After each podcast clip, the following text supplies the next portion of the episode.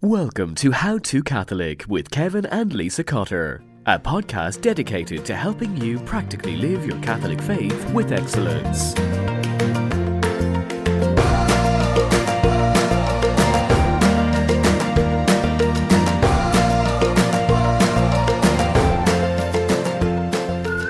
Our church calls each baptized Catholic to share the faith. But what if you don't know how? Where would you start? And what would the end goal be?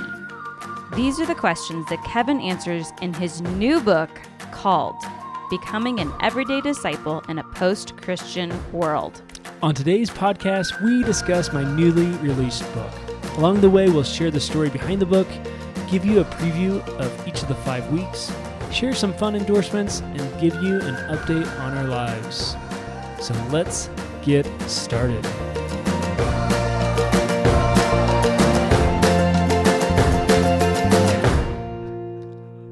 Lisa, do you know what today is? We haven't talked about this yet. What today is? Yeah. No, I don't. It's Sunday. It's Sunday.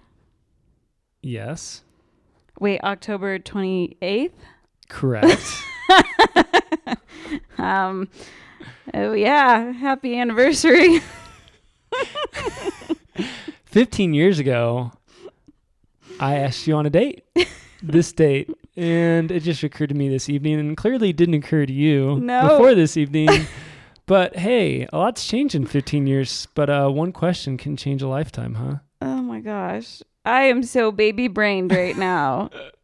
I can't even function. It it's I really probably shouldn't even like be podcasting for the next 2 months because my brain is so This is your brain Mm. on a baby. Yeah. So, anyways, glad I asked you that question and glad you said yes. me too. Yeah. So, anyways, I just thought I'd start off the podcast that way because it's fun. Yep, yeah. Wow. Um 15 years ago. That's like a mo- m- m- monumental anniversary. I'm glad we're uh, One of their really living it up. really living it up here. our, our date tonight as we record this podcast. Here it is. Here it is. How Wow. beautiful. All right. Okay, so um there's an easy transition right here. easy transition. Um Kevin wrote a new book.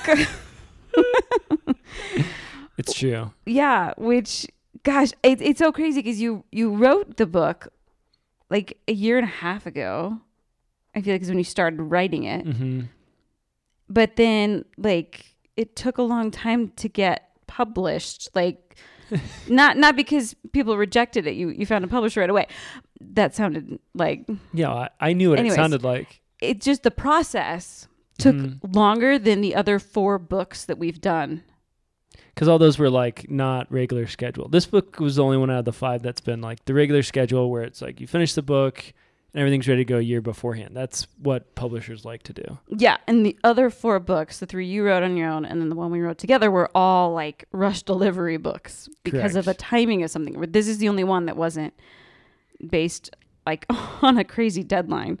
So, anyways, it's kind of easy to forget. It's kind of like your when you have like you know your fourth kid. It's like oh another kid. Oh, This it's our book. anniversary. Ah. Oh, we have a baby. This book.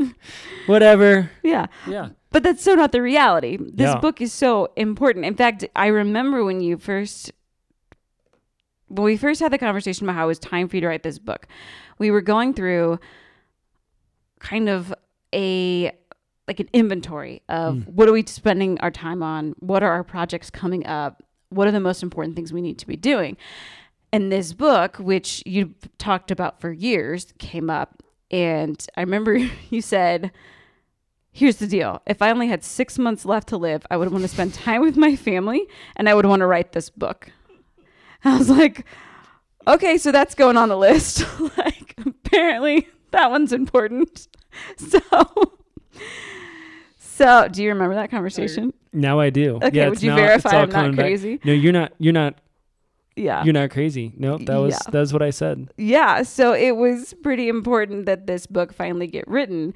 And it's crazy that we ended up doing four more books before your first book idea was published. Yeah, I've been wanting to write this probably since 2008, 2009. Yeah, like yeah, a so that's decade. Ten, yeah, that's ten years. So Yeah. it's been a long time in the coming in coming. yeah. We just coming. God interjected for other books before then. Mm-hmm. So, this book we should probably name it. Yeah. The book is called. That's it. That's the name of the book. It's it's funny because it sounds funny, but it's easy to remember. the name of the book is called. It's called. called. It's called called. I'm glad you have so much fun with it. I do. But there's a subtitle too, Yes. which helps you understand what the book is called. Yes. Why don't you give the Oh, sure. Yeah, it's called. the book is called "Becoming an Everyday Disciple in a Post-Christian World: A Five-Week Guide." Yeah, so we kind of stuck with what we did with dating detox, where we Mhm. did the 40 day. This is five week, five less days. Um, and it just is, it, we got such tremendous feedback on that format of you're reading a chapter a day for a set amount of days. Mm-hmm. And so our last book that we wrote together, Dating Detox, was on conviction for dating. This is on conviction for evangelization. Yeah, that's a good way of putting it. Yeah. Because yeah, because I I feel like, and some of the inspiration behind the book is that our church calls us as baptized Christians to evangelize. And I think to most Catholics, they go, "Oh, that's interesting," and then they just kind of move on because it doesn't like doesn't compute for them. They're like, "I don't know how I would do that, or what that looks like, or why." It's kind of just this thing that we say, but most people don't stop and actually realize, well, what would that look like to train people, or what would that look like to walk someone through that, or what would it look like to actually help someone go from just learning about that concept to actually put into action. So that's what the book is all about. is is a five week guide and it just walks you through five different weeks from the very beginning of what you need to begin to evangelize to towards the end and, and learning how to even to teach others to evangelize as well. So hopefully in five weeks, uh, I take the reader on that journey. Yeah. So what we're gonna do today is we're gonna walk through. Each week has a theme, so we're gonna walk through these these five weeks, or we're gonna call them steps to becoming an everyday disciple. But before you, if you pick up the book, before you even get to those weeks, every book has what's called a foreword, and we have a pretty cool foreword writer, friend of ours. Who you've known for about a decade now. So, about the time you started wanting to write this book is when we met this person. And his name is Father Mike Schmitz. And he's the coolest. He is the coolest. You probably know who he is. He's the guy who does all the YouTubes. Anyways, On the internet. on the internet, on the interweb.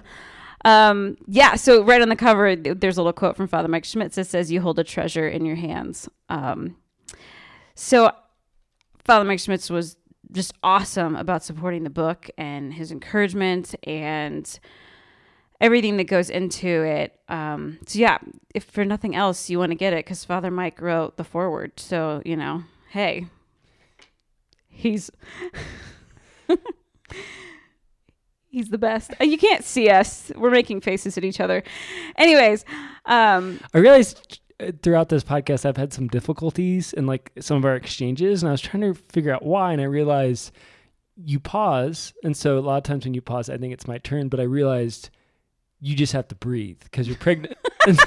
can't breathe. so I get confused. I'm like, wait, is it my turn to speak, or do you just need to take a big breath? No, That's what I I'm dealing with on this end, but that's a lot. That's a lot of uh, lungs. a lot easier on my end than a baby on yours. So Mm-hmm. just wanted to go into Yeah. that. Yes. So the foreword's by Father Mike Schmitz, and he says some very complimentary things in it. And we are so grateful for his support of the book. We also got a really cool um, non solicited endorsement of the book this week, which I was so excited about. So, our Archbishop, Samuel Aquila. Samuel Aquila, yes, um, he follows like seven people on Twitter, and Kevin's one of them. And we just, we love that fact. Like, it's, it's tremendous. it's just such a fun fact. So he tweeted the other day that he just finished day one of Call and will be reading the other 34 days and is excited to dive into it, something like that. But it was just pretty sweet to be like, oh, thanks, Archbishop. I mean, how cool. I was like, made my week. There's a lot of things i regret about my week, but that made my week just to know, like, your own archbishop's like, hey, I'm reading your book. And not just like tells you that, but publicly states it on Twitter that he's reading your book and that he's doing it day by day. That, I don't know. That's just, that's a heck of a thing. So Yeah. they're really fun. So I don't know who better to endorse the book than our own bishop and Father Schmitz. If Uh, they're pumped about the book, we want you to be pumped about the book too. So let's dive in. Five steps to becoming an everyday disciple. So tell us, uh, Kevin, step one. Step Where do we start in this process? I think it'll help clarify the book a bit too. Yeah, so step one is encounter.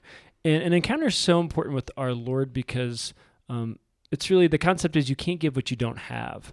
And so when most people think about evangelization, they're like, I don't know what I would say or I don't know what I would do. And sometimes it's a simple matter of training, like, oh, here's how to do that or here's how to say that. But many times it's a person hasn't actually encountered Jesus in a way that's made a profound impact on their life. And so they actually don't re- understand the gift they've received and that it's so tremendous that they would need to give that gift away. And so we don't want to just try to get people to um it's like you can't steer a parked car. You don't want to just tell people like go tell people about Jesus. In reality, like if people have a encounter with Jesus that profoundly changes their life, they won't be able to not tell people about Jesus. Like it won't be an obstacle. It won't be like, oh, like um, I need to figure out how to tell people. You'll just just like you see a great movie or something amazing happened to you, you'll just go out and tell your friends those things. I think that's honestly the biggest hindrance to our evangelizing is we're not convicted that we have the greatest thing in the world. Mm-hmm. And so we're like, well, I don't need to share it or it's personal or it's private. And there is a personal aspect to it, of course, to your faith, right? But we very much don't recognize the gift that we've been given. And so we don't see the need to share it. And yeah, so it is like, oh, like you, you hear that analogy, especially a lot like at high school rallies and stuff, you know, like, well, when you go see a great movie, you tell your friends about it. Like, mm-hmm. yeah, because it's a great movie, but most teens aren't like, well, like Jesus is the best thing ever. so they're not going to tell their friends about it. So I think that's kind of the first step is a real gut check to ourselves is asking, do we really believe this? Like, have we really mm-hmm. encountered our Lord enough to to be convicted in the last thing he tells us to do, which is the Great Commission to go therefore and make disciples of all nations.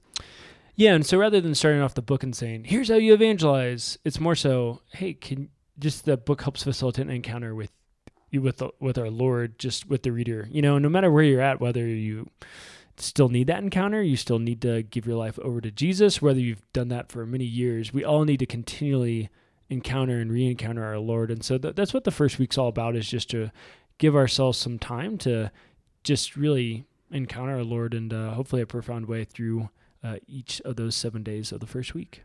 Yeah, and I love how it's very heavy on story, which is very much like DDD Talks too. Mm-hmm. Um, we just very much believe in the power of story, and you hear some great stories that most people aren't aware of with the lives of the saints and with the lives of you know the history of the church and things um, to illustrate that. And I, I love that story is threaded throughout this book as well. Yeah, I mean, I think you look at the lives of the saints, the lives of the apostles. They're having a profound encounter with Jesus. They don't just wake up and become saints. Something happened in their life that caused them to do that, and so why would we be any different? So that's what the book runs after. Great. All right. So first step is this encounter, just the conviction that yeah, actually I do have something worth sharing, and I do desire to share it, as opposed to just being afraid of it or thinking, well, I don't know, it's good, but it's not great, right? Mm-hmm. All right. So step two, then week two, is titled disciple. Tell us about that.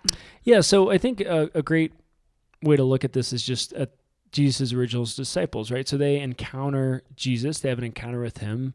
Different disciples do that in different ways, and we look at that in week one.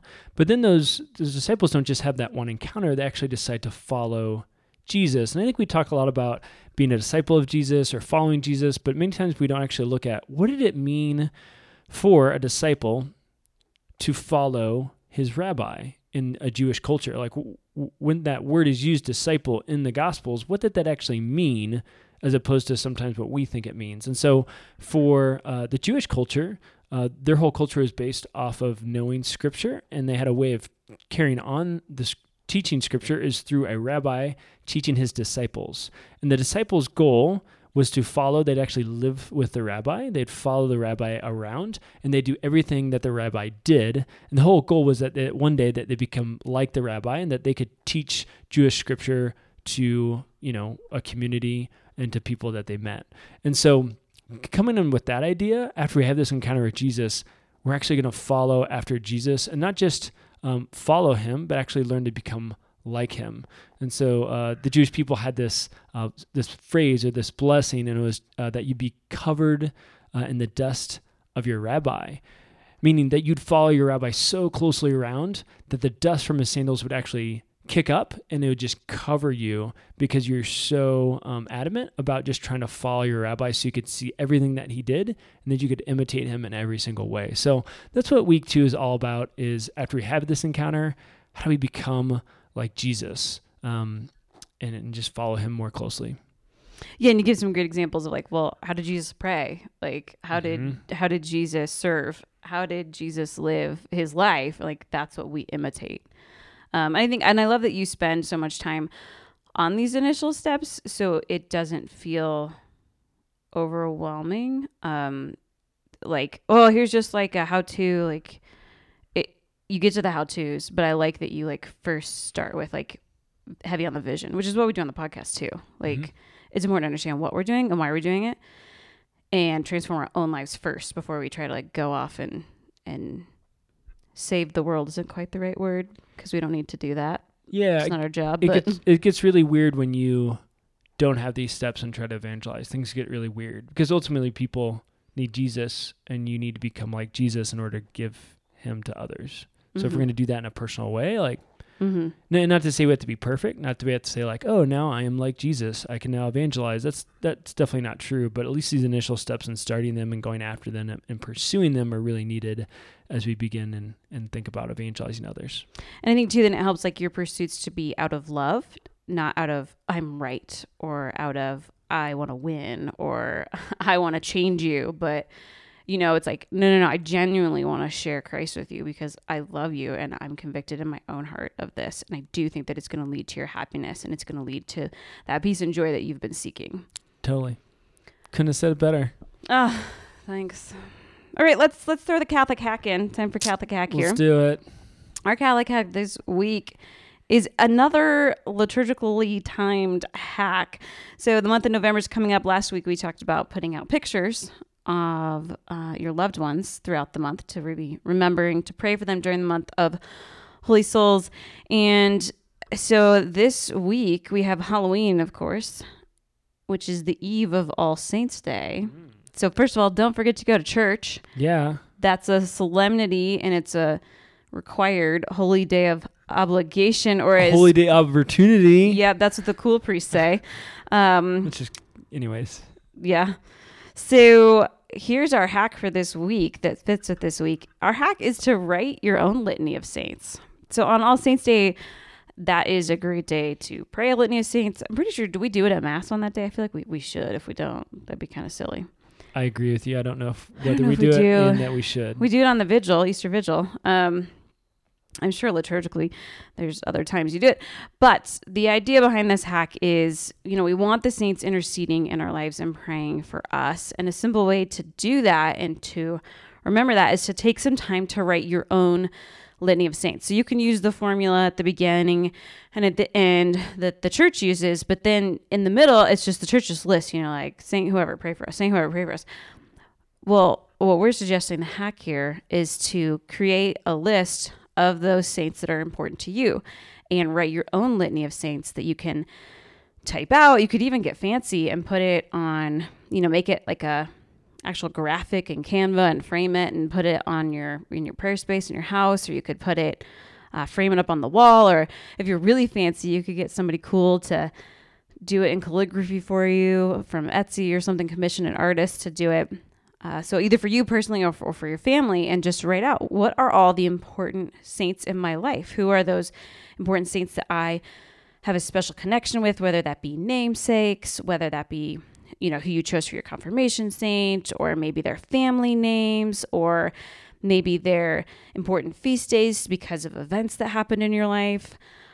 so on and so forth, and just to write out your own personal litany of saints that you can use to call upon the saints to intercede for you, especially this month. You know, I was just thinking uh, when we weren't dating yet, but we were close to dating, we would run together. Mm-hmm. That's how we started dating. We were training for a marathon together. mm-hmm. And you would do a litany of saints before we would run. Mm-hmm. I think we'd say a prayer and you'd do a litany of saints, if I'm not mistaken. Yeah, just to you know not die during the run. So I'm trying to remember. Don't we have our dating story in one of our episodes? Was trying to remember what what that was. I think so. Have we? I really think so.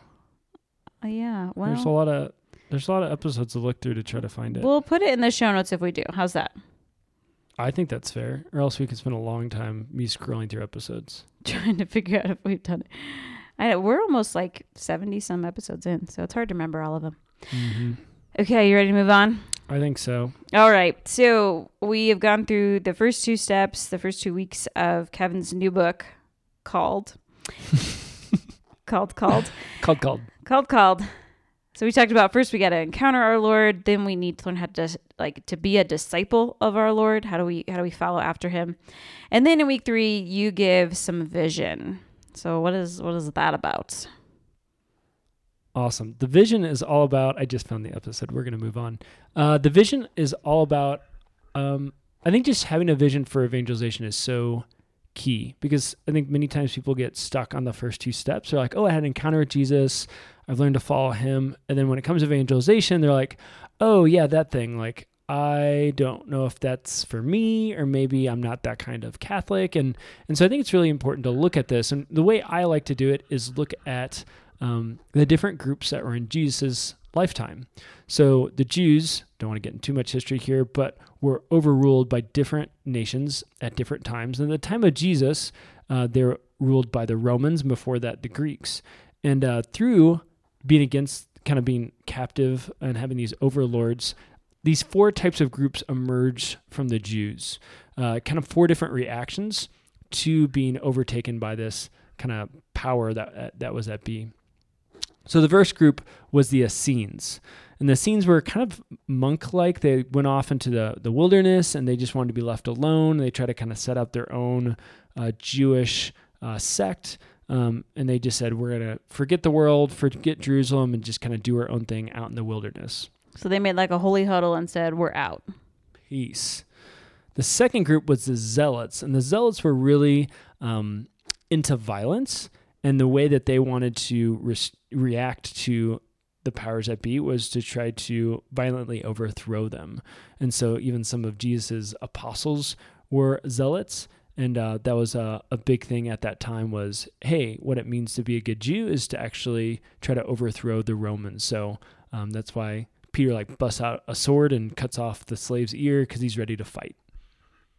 Taking up arms. That's right. So that's the Option second. two. So first option- one's run away. Second one's take up Fight. arms. The third one was the Sadducees, and the Sadducees were um, they were a, a ruling class, and they often work with the Romans. And uh, quite honestly, they kind of gave in to the culture. So instead of running away or fighting it, they said, "Hey, why don't we just kind of figure out how to not get killed and to get along with the Romans?" But in doing so, they gave away a lot of their faith. And the people who were the Sadducees and they ruled over the people often, um, while they were Jewish in name, they really gave in uh, with their morals and their faith, and and they still claimed to have faith, but didn't actually live it out. So those were the Sadducees. Yeah, I'm trying to think of them. They were like the they kind of like sold out Yeah, there's the sellouts. sellouts. Know? Yep. And then the fourth one were the Pharisees. And the Pharisees is the one we probably are more most familiar with. We hear them a lot in the gospel. Jesus talks to them a lot in the gospel. And Jesus is actually very similar to a Pharisee. We'll get to the difference here in a minute. But the Pharisees, um, while the Essenes kind of had their holy huddle and they left uh, civilization and went out in the wilderness, the Pharisees were all about having this huddle and this inclusive group of people who followed the rules. Um, but to do that within society. And so they're still in the Roman Empire, they're still in the city, they're still in Jerusalem, uh, but they're very much, hey, if you follow uh, the teachings, then we'll talk to you. And if you don't, then we're going to exclude you. So they they've always been pegged as like the judgmental people. Correct. That's correct. And so, as we look at these four groups and these four different types of actions, a lot of times we can look at our own lives as Christians and see which am I the most like? Am I someone who's like, hey, I just want to avoid society like the Essenes? Um, am I just going to be like the Zealots? Like, I'm very, um, like, uh, violent is most Christian, you know, most people don't think Christians are violent, but like the way we talk about people, are we rude? Are we mean? Are we a troll on Twitter? Yeah, are we a troll on Twitter? Are we just like trying to win the argument but not actually help someone? Are we not charitable? Like we just love truth instead of, um, yeah, instead of loving. Are we like the Sadducees? Like we encounter the world and we are like, hey, some of this stuff's kind of good. I'm just gonna give in. Or am I the Pharisees? Like, hey, I'm only gonna hang out in the kind of the holy huddle, like in this bubble of Catholics, and I don't really want to go outside that because if if you don't get it, like you're just not gonna get it.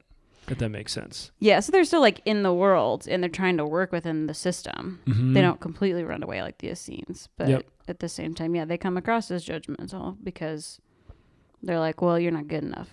Yeah, and I feel like as Christians, all of us fall into one or actually more of these. I know it's really easy, especially folks who become Christian, they can very quickly look like the Pharisees, where they're like, hey, only the people that have it right, um, those are the only people I talk to, those are the only people I hang out with. And the thing about Jesus is that amidst all these four different groups, Jesus picks a different way. He decides not to react the way that they did, but instead he says, you know, the whole goal of God's mission throughout all of salvation history is that we would not be against the Romans or the Greeks or whoever's over, you know, overseeing us. Uh, we're actually called to love them and to provide salvation for them. And so we're not called to run away from them. We're not called to be like them. We're not called to be violent against them. And we're not called to just have this holy huddle. What we're actually called to do is to bring them salvation. And so as Catholics, just having that vision, I think, really helps um, our understanding of evangelization is that we can't have those different types of reactions and still be like Jesus. Because Jesus, even though he was amidst a really hostile culture, very hostile to the Jewish faith, he said, you know what? I'm called to love these people and to share with them God's news and um and not to have the, a lot of the reactions that were going on in his day. Mhm. Yeah, I'm called to be salt and light. Like that. That was the whole point. Like from the beginning of time. Like, hey Jews, like you're the chosen people. Like not for yourselves, for like for the sake of everybody else. Mm-hmm. Like you're supposed to bring me to them. Yeah. And Jesus is like, okay, here I am. Like I had to come myself. Like we're finally going to get there. Yeah, and I think at the center of this is uh, just to provide a familiar example of Jesus' attitudes. That you know, the story of the prodigal son, the older son and the younger son, and you know, Jesus is there in that story, modeling. Um, he he's the father uh, of those two sons in that story, and a lot of times as Catholics, we can be like that older son who, you know, it's like, hey, I've done everything right, like this you know this other brother of mine or person in my life they're off and they don't love jesus. And, and jesus is really there to say no we're actually called to love that person um, and we're supposed to even run out to them when they start running back uh, home just like that prodigal son. So um, i just think it's really great to um, see the see the world the way that jesus does that's a big theme of the book especially in this week three is just do i actually see the world the way that Jesus does. When I look at people, when I look at situations, like, do I have his vision? And if I do, what does that mean? And how does that affect my life and what I do and, and what I say and, and yeah, how I live? Awesome. So after we've gotten the vision for how do we how do we encounter people like Jesus did? How do we how do we love them and preach the gospel like Jesus did basically? Yeah. Yeah. Now we get real practical. Step 4, equipped because that's where people are going, "Okay, I want to do it. I, I I feel like I'm called to do it. I I I know I'm called to do it. I know how Jesus did it, but uh, can we get practical? And that's what you do in week four. Yeah, so walk through a lot of different topics. So anything from, all right, what does it look like for the Holy Spirit to be in my life to help me evangelize? What does it look like when I'm fearful and I need courage and fortitude? Um, how can I use friendship? How can I use community to help evangelize other people? How can I learn to tell um, my own story about how God's maybe I've encountered God or what that looks like? How do I learn how to tell God's story? Um, and just outline in a simple way um, so people can understand what the good news is. So just trying to cover a lot of different topics. Again, this is chapter's all about being equipped, um, and so it's just saying what what are the things and the tools and the the mindsets that can help us be equipped to, to learn how to evangelize. Mm-hmm. Yeah, and I think a lot of that has come from our 11 years in focus. Mhm. like you did this for 11 years, quote, professionally. yeah. And so it's really just putting all that down from experiences and knowledge and what you've learned over the years and all of that. So, Yep. grateful for that time for sure. And grateful to share it. So, okay, we are on to step five, week five, then is disciple makers. What's that about? Yeah, this is probably the most advanced step. That's why it's in week five. But it's the whole idea that we are called to evangelize. That's what we're supposed to do as Catholics. But it makes sense that as we evangelize other people, that we actually help them learn how to evangelize as well, right? Because if they get baptized or if they're already baptized and they're coming to faith in a deeper way, they too are called to evangelize others. And so the way that most people learn how to evangelize um, is actually through other people. And that's a big thing with the book is that, um, and I mentioned this in the introduction, is it's not just a book to teach you how to evangelize. You actually should read it with somebody else or read it with someone else who's teaching you how to evangelize because it's really learned through someone's life. And so, yeah, this this week and this last step is all about how do I just pass on the faith to others in a way that actually raises people up to pass them on. And so, give examples from my own life, give examples from the life of John Paul II, uh, St. Paul, just to show that this is a very natural progression in the Catholic life as people come to faith that they learn and we teach them how to pass on the faith to others. Because that's, I mean, ultimately, like, that's what's necessary is.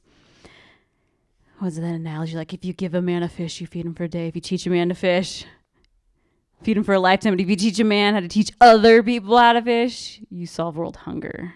And it's true. I think um, in a in a digital age where we have the internet, it's like, oh, the internet can evangelize people, and there's definitely a place for that. But ultimately, the way I'm truly convicted that evangelization will take place is person to person, and and not uh, the internet, not institutions.